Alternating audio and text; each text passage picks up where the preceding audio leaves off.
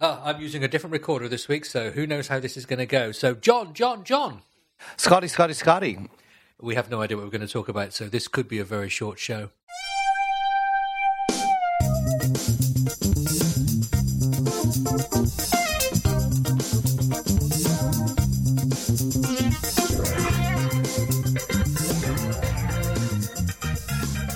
No, no, no, no, not at all. We always have lots to talk about. How are you, Scotty? How are you feeling today? Do you know that that uh, it's been raining and raining and raining and raining, but this past week I got to go to a robotics competition for the Foul Child, and, and the sun shone, and I got to spend a weekend amongst many nerd kids who were very happy to be there.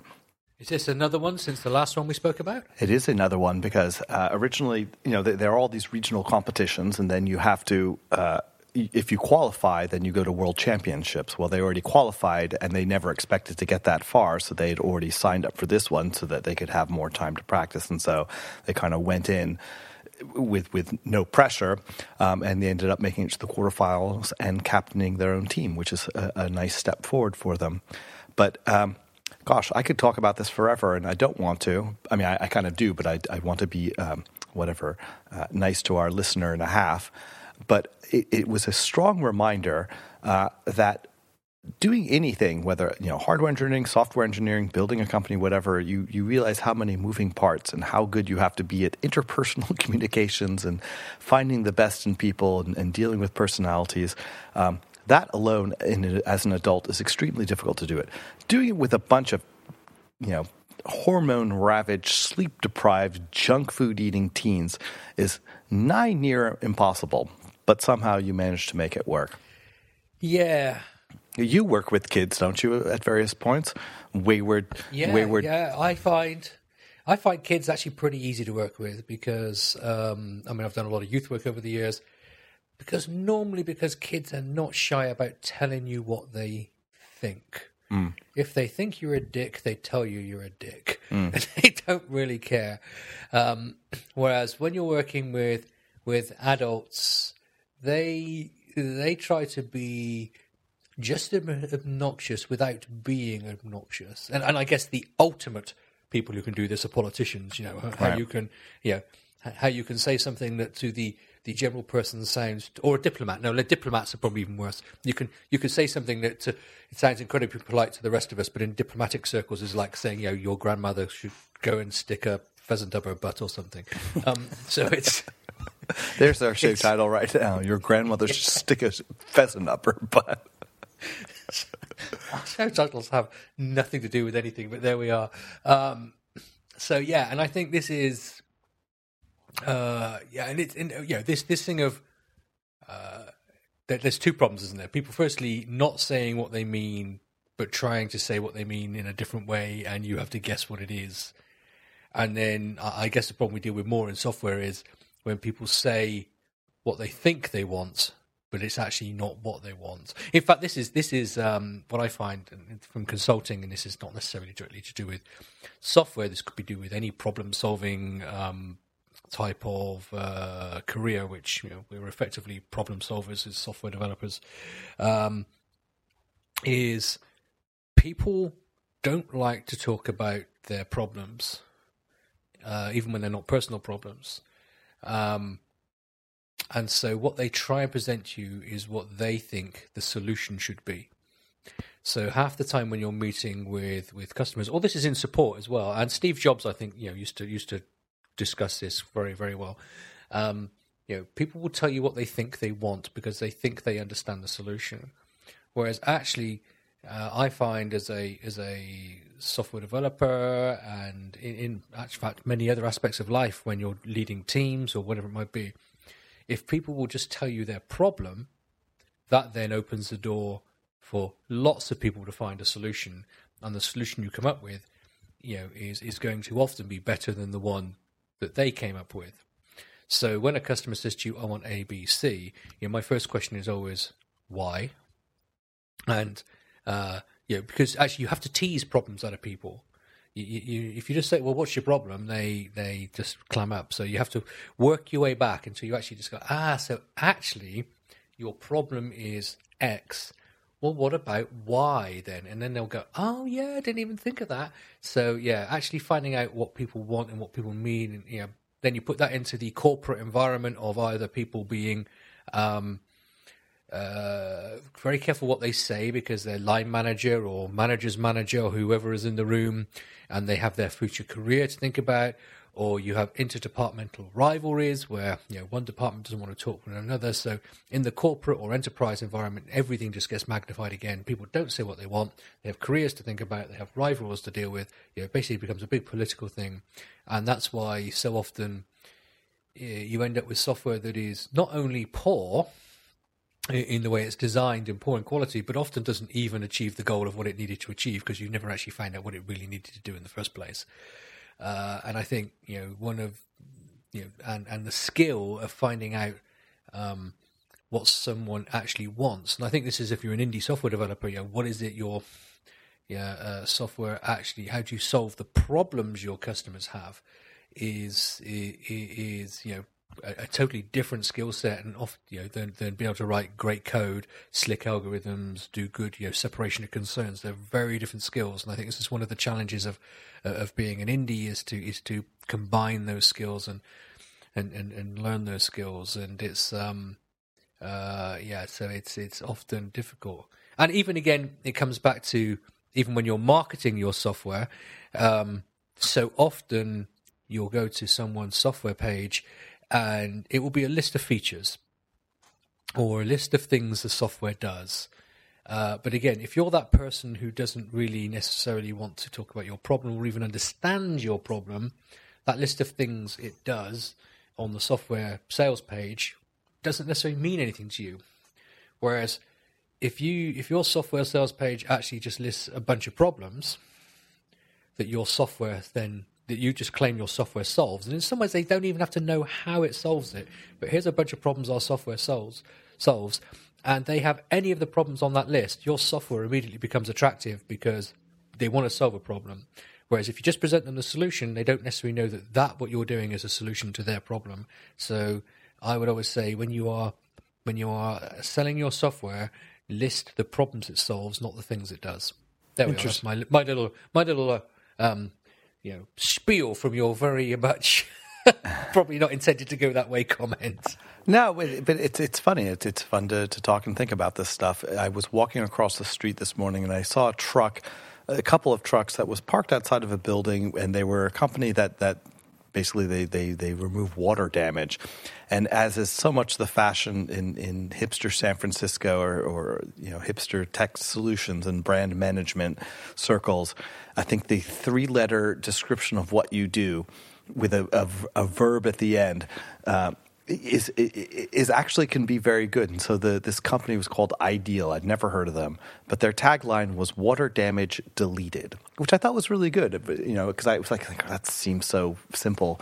Um, but it, it actually, it, I suppose, for the people that it's targeting or the way that people are now think about, it, it's like, oh no, I destroyed half of my Google document, or I, you know, whatever. Well, just select all and delete, and your problem's gone. And, and they make it, they associate the ease with which you can, you know, recover from problems in the digital world with problems in the in the physical world. Nobody would imagine that you would, you know, if you think about water damage, like, oh my God, first you have to mop up the water and then figure out how to remove the moldy, rotten things, and and they what they say is like we select all the problems and then you know press the delete key and everything's groovy and wonderful. That is an absolutely fantastic example because you know water damage deleted does not give you one indication at all about how they do it at right. all.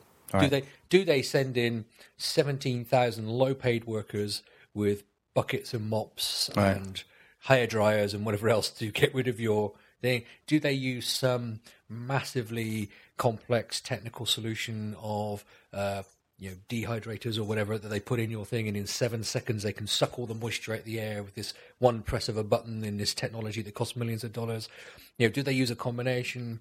You know, and and they could, you know, they could have put on the side of the van the most, you know, the most advanced air hydration or uh, um, air drying systems in the world or whatever, anything that, which have all been features of software. And that's how we advertise our software. We advertise software by the by the features. So if that was a software company, they'd have listed all the techniques they use to to uh, repair water damage, and they may not have ever even said anywhere there that we repair water damage.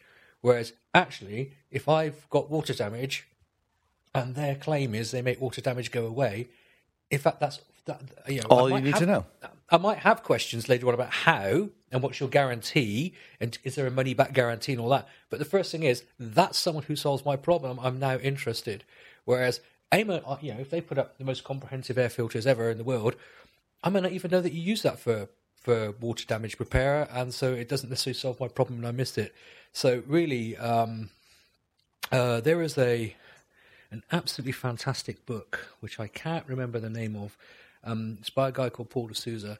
Uh, it's talking about sales um, and how you have to uh, you people. I think he lists there are seven. I'll put a list a, a, link in the show notes. I can't remember what the actual book is called, but it, it lists that there are seven objections um, that often people will go through when purchasing anything. Um, that goes from whether it's your ten buck software through to a house or whatever it might be. And he says, you know, we, we so often feel, well, if we can solve six of them, we're fine. Um, but he says that's not really the case. That's not the way that we psychologically work. And he says, you know, he uses a really clear picture example, which I like, of saying, you know, you have to imagine that these seven objections are like seven suitcases on the conveyor belt at the airport. You know, the reality is you're not going to leave the airport until you've picked all seven suitcases off of the the the, the belt. Um, so having saying I've got six, that's close enough. You're not likely to leave the airport um, until someone can tell you it's lost and you never get it back. But the point is, you'll wait for the seventh. And you know, he he sort of argues that um, the way people purchase things is the same. They they need to solve all the problems.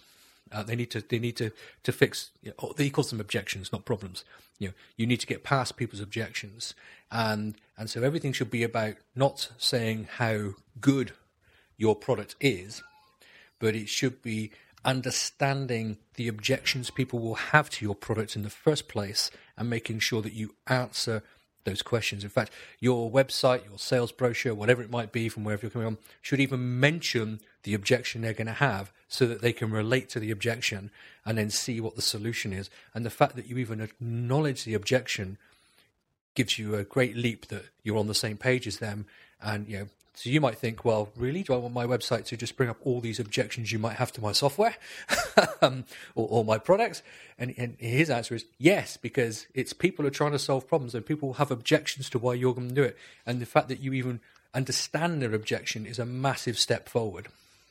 Uh, and it's a really interesting, interesting concept. And I wish I could remember the name of the book, uh, and I can't. And I'm going to try and um, find it while you're next talking, so I can mention it in a minute. But it's uh, yeah, and it's it's a very small book. I mean, I think it's only available in um, uh, you know, digital version. I don't think there is even a, a hardback version. Um, you know, a, hard copy version. Not sorry, hardback. Um, but I, I'll find it. So yeah, so it's um, yeah, I think sales is psychological, and I think again, indies indie developers. I know, you know, we're not all indie developers, and you know, it's it's uh, um, we're not very good at the non-coding skills. Often, I think you know there are some who are very good. Um, I would even argue that if you're, you know, you're better off being a bad coder and a good sales and business person if you want to be an indie than the other way around. Oh, I know think many, it's many, so many true. people will, will hate me for that, but, but that it's true. The truth. It's true. And the reality is, reality is, most of us are the other way around. Yeah. Um, and that's why we all sit there and say it's so hard to make money in indie software. it's no, it's because no, we're good coders. We're not business people in a way. Yeah. Well, Scotty, I'm, I'm, I have your new tagline: "Know your money well." There you go. You're done. Oh, Drops ah, my. There we are. There we are. It's not entirely terrible, just because I was thinking about it. Because I, I, while you're talking about this, I'm trying to think. Okay, well, well, how does Moneywell fit in this? And when I thought about it a little bit, the first time I'd ever heard of it, uh, I heard when Hoctor was going on about it's like it's envelope-based account, accounting, so you can kind of answer the question, "Where does all my money go?" And it's like you can intuitively know. Well, I guess I could open up a spreadsheet or, or open up a piece of you know a notebook and write down I spent this on rent and this on food and so on and so forth. It becomes a pain in the butt. And I know that most credit card companies or, or you know banks will you know try to categorize things on how you so you can get an idea over time how you spend money. And if, if you do all your transactions using debit or credit cards perhaps it's a little bit easier. But in the end you just don't know your money well. Ha. And then the other thing too is Moneywell as as as the, the other way that it, it comes across is like I'm going to go dip into the money well and see if it comes up dry or not. John, you're you're a wasted talent there at Netflix. You really should be somewhere else. I'm not quite sure where, but definitely somewhere. Um, yes, I know. That's I, I, dread the day when my manager comes and says, "John, you're wasting your time at Netflix." we, we really have no idea how to use your superb skills. Why don't you go explore the world? Why don't you go help one of our competitors by working there? yeah. I think, um, yeah, again, money was a good example because uh, when you know when people think about finance software, often home finance software, which is the category we come into, um, you know, the, you know, the big boys were, were Quicken. Uh, obviously, there used to be Microsoft Money, which I don't think even exists anymore. But those were uh, those were basically home accounting systems. They they worked on the principle of recording your expenditure and then historically being able to look at it. Um, whereas Moneywell is actually a budgeting system. It's about predicting your expenditure and then trying to stick to your predictions or record against predictions. And they're two very different philosophies. And you know, selling you know selling to people why they should be doing that or not doing that is a very different marketing technique to you know, being in control of what you've spent, more like being you know, being in control of what you're about to spend or having a better idea where your money can go. Um, yeah, and that's quite hard to get across. You know, a lot of people uh, will buy Moneywell because they want home finance software. Um, they won't even bother reading all the blurb. They just say, "Oh, it's, it's, it's you know, I like the icon, I like the picture, whatever it might be." you spend all your all your time trying to do all the right text and all the right images and all the right layout, and some people just go buy it anyway. And then they go, "Well, this doesn't record this for what?" Well, it's not the intention of our software. it, it, I always find it really funny that you know, we, we, we struggle so hard to sell software by getting good marketing, and yet so many people buy our software for the wrong reason or don't need it. it's like really quite a weird world that we live in, but there we are. Uh, yeah, so it's um, right. I'm still trying to look up this this book, but anyway, what have um? So uh, this week for me has just been really a case of um carrying on where I was last week, and just um, in many ways knuckling down and trying to answer some of the questions we were asking uh, about things, and uh, I've had a little bit of feedback. Um, nothing I'm going to specifically go through now about my question of um, sales and uh, uh, uh, sorry, where you, where you hold accounts, and I think generally it's still been you know people have come along and said, well, this is what we think we would do, or this is what we would do, and of course, you know, all it does is one person has picked one one of the ways that we've talked about, and then another person has picked another way that we talked about, just showing to me that there is no no fixed way. But uh, yeah, so it's, it's been actually it's been just um, making a few decisions and getting on with it. I'm not going to talk about what those decisions are right now because uh, that involves a few business things that I'm going to hang off on talking about for a little while um, until we've decided how we're going to announce some stuff and not announce stuff. But uh, yeah, so for me, it's been a bit of a consolidation week of uh, just getting on with stuff. What about you? What you been up to? Well, uh, this is this is shipping week, so there's something that there's going to be a public announcement sometime tomorrow that's going to be video streamed with a uh, something that we did with some other company, Vague, um, yeah, by the time this goes out, it will be it will be it will be out there because this is not going out for at least two or three days. So that's um, true, but I can't I can't go on record as as having pre-announced something. No, that's true. So basically, we should just come back in about three days' time and re-record, shouldn't we? And then you might have something interesting to say. No, so so there's that, and then the second one is is getting ready for you know the submission that we go this week is the beginning of the, of the test phase of one of the projects I've been talking about that I'm working on that, for this component, and uh, there was a a a bug. You know, you keep scrubbing, you keep going on a list of, of things. It's like, is this a bug? Is it, is it not? Is it is, in this particular case, since there are dependencies on on on content being created in a certain, you know, following certain standards, um, that comes into play, um, and and media being prepared to certain standards, and so it's. Um, we just go through is like, is this an issue or not? And, and then, you know, kind of decisions that we make for a test, which is always tricky is like a test is, is there to get signal. It's not to, to build a finished product, except for you kind of uh, have the inclinations like, uh, but I want it to be as polished as perfect. And, and it has to be. There's a, there's a minimum level where things have to be, you know, reasonably bug free. They have to be performant. Otherwise, the test is going to fail for those reasons, but it doesn't need to be perfect, and the features don't need to be perfect, and, and, and it's okay to cut features. And so that's you kind of come down to the, the final gut check about saying, you know, are we do we feel confident that this is safe to launch the test? And and there even are phases there where you know with a large test you have to you have to let it run for a little bit just to make sure that that when it's out in the field and, and running in lots and lots of people's hands are there crashes that you you couldn't see because you know with your pool of, of testing and, and, and uses uh, that maybe are among dozens or hundreds of, of, of, of things of, of people's hands.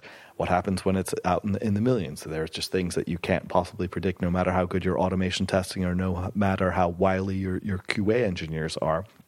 So you run that thing, but then after that, there comes a time where this is you can't change it. Otherwise, you're you're altering the test. So you kind of have to be hands off. So that's that's in some ways kind of the the the most anxious time of an A/B test because you you you just begin to worry. It's like having a kid. It's like okay, well, I I, I think I remember to stop dropping acid while I was pregnant, and, and I and I I think I managed not to, to to be a terrible person. But now there's this new life, and you kind of have to see how it's going to do in the world. Um, but there was one little detail that that was found, which was uh, something where. Uh, I made a mistake. It was very, very easy for someone else to see the mistake was. Um, and I kind of saved myself by having inline comments and a, and a little bit of, of, of, documentation. So I will tell two things about it. So we, we kind of each year, uh, I, I, think I did mention about this that we kind of give feedback to each other.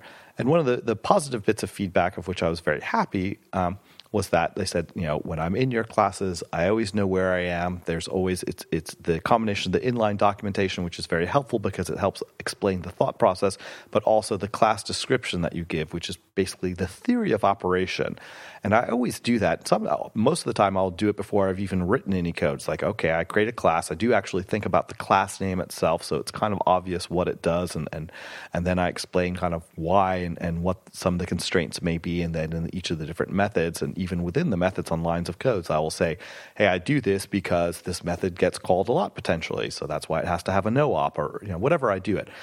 And so I'd missed one little detail for a stylized uh, UI label subclass, um, which it, it's it's you know it's perfectly simple. It's just to to kind of have rounded corners for it, but and and have kind of a smoky background and have a, a specific set of of kind of uh, uh, wider leading for it. So it, it, you know you can do all those things you want with a specific you know with it with a UI label, but it's much easier to have a UI label that is stylized to our standards and that takes care of creating the attributed string from the plain string, you know, and and doing the necessary you know uh, uh, parameter setting to to make it work. So it's a convenience for the users, right? And but the thing about a UI label is in its default case, if if if there's no text on it, if you set the text to nil, it's not visible, which is usually what you want. In this particular case, since it has a rounded corner and a, a kind of semi transparent black background, if it's nil, you end up what looks like kind of like a black pill on the screen. And there were some cases where you could see that. And this has to do when it's part of a view that is recycled many, many times because it's in a table view or collection view cell. So again, kind of back to the theme of when you work on components that are being reused and scrolled, you it's a whole different set of problems from a simple view controller gets presented once and has a, a much kind of simpler life cycle. And so in this particular case, it come, came down to kind of who's responsible for hiding things, and and you know, in my thinking for this class, it should be the class should just work. You know, that's that's always my my my design goals. It just it works as advertised. You shouldn't have to read any documentation. You haven't to read anything. You should just say, "Oh, I know what this component does. I'm going to put it on my in my view, you know, and and and do what I expect it to do." Except for I made one flaw about about the conditions under which it would be hiding and the wrong test for for for determining whether I should hide the view um, in the setter method for setting the text on it. So it was very easy for someone else to see it, and I was very happy that that that she fixed it. And normally, you know, it, let's say five, ten years ago, I would have thought, "Oh my God, I'm such an idiot! I missed that. I suck." Now I'm I'm a lot more zen about it. It's like, no, you know, you will you will you you can't possibly see everything because you know that's one component that's part of many that you're working on when you're under pressure to put something in.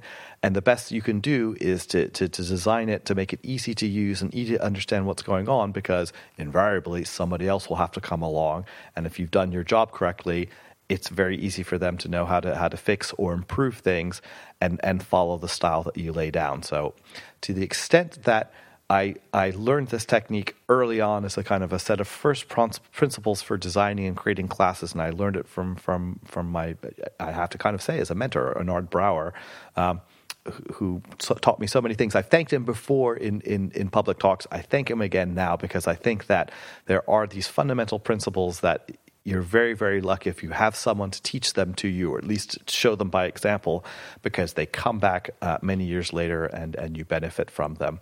Um, so that's that. That's how my week was. I think that's a. I mean, we've been speaking quite high level today, and I think that really fits with that as well because I think you know if you learn principles rather than techniques, the principle is probably always going to be true, mm. whereas the technique may not be. The techniques we use in iOS 12 are not the same as we might have used in Mac OS, 10.1 or whatever, because there's more things to do. But the principles of why you're using a technique wouldn't have changed. And so the point is, you know, how does this technique, which technique best fulfills the principles that I understand to be true? And as you go through your developer life, the more you understand the principles of things, uh, such as it should just work or whatever. Yeah, that's a very high level one, but it's a good one.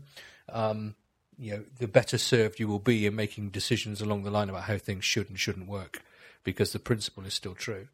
Whereas, you know, if the principle is always set this to nil, that may not be true in three releases time. Mm-hmm. The principle is why is it a good practice to set that to nil, and is that still true?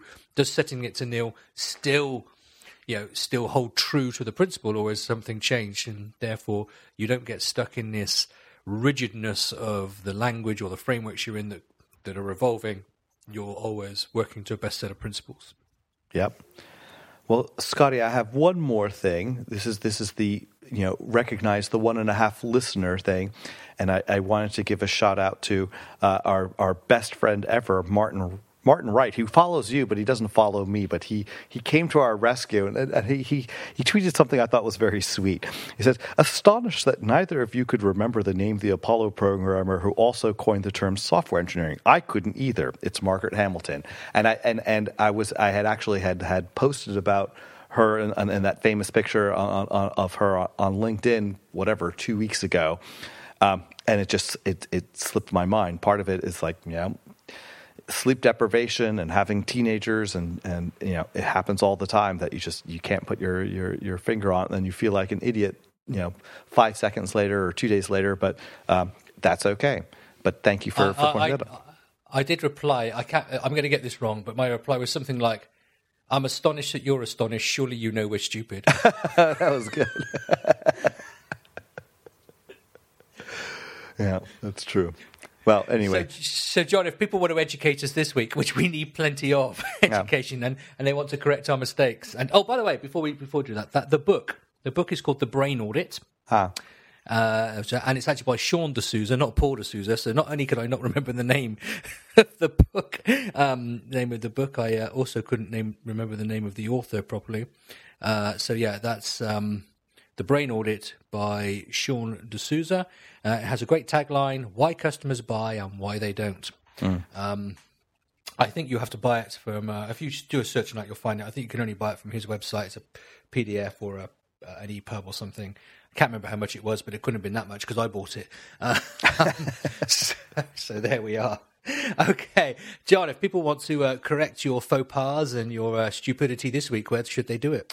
Well, they can remind me what your name is, Bill, uh, by by getting in touch with me on the Twitters as Djembe. That's D J E M B E, like the West African harmonica. No drum.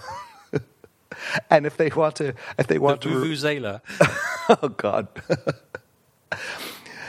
Oh, and Scotty, if uh, if if people want to come correct you, uh, correct you, or remind you of why you shouldn't be doing this, or remind you of why you should, where can they do that? Please remind me why I spend time speaking to John every week. Uh, yes, uh, yeah, they could do that on Twitter as MacDevNet or micro.blog as Scotty, or of course they can get hold of both of us by sending an email to feedback at iDeveloper www.thebrewpub.co. John, it's been a pleasure as always. Oh, Scotty. And um, considering we genuinely did say we've got nothing to talk about this week, I think we, we filled up 29 minutes and 45 seconds reasonably well. By the time we add the music, we should be at our 30 minutes.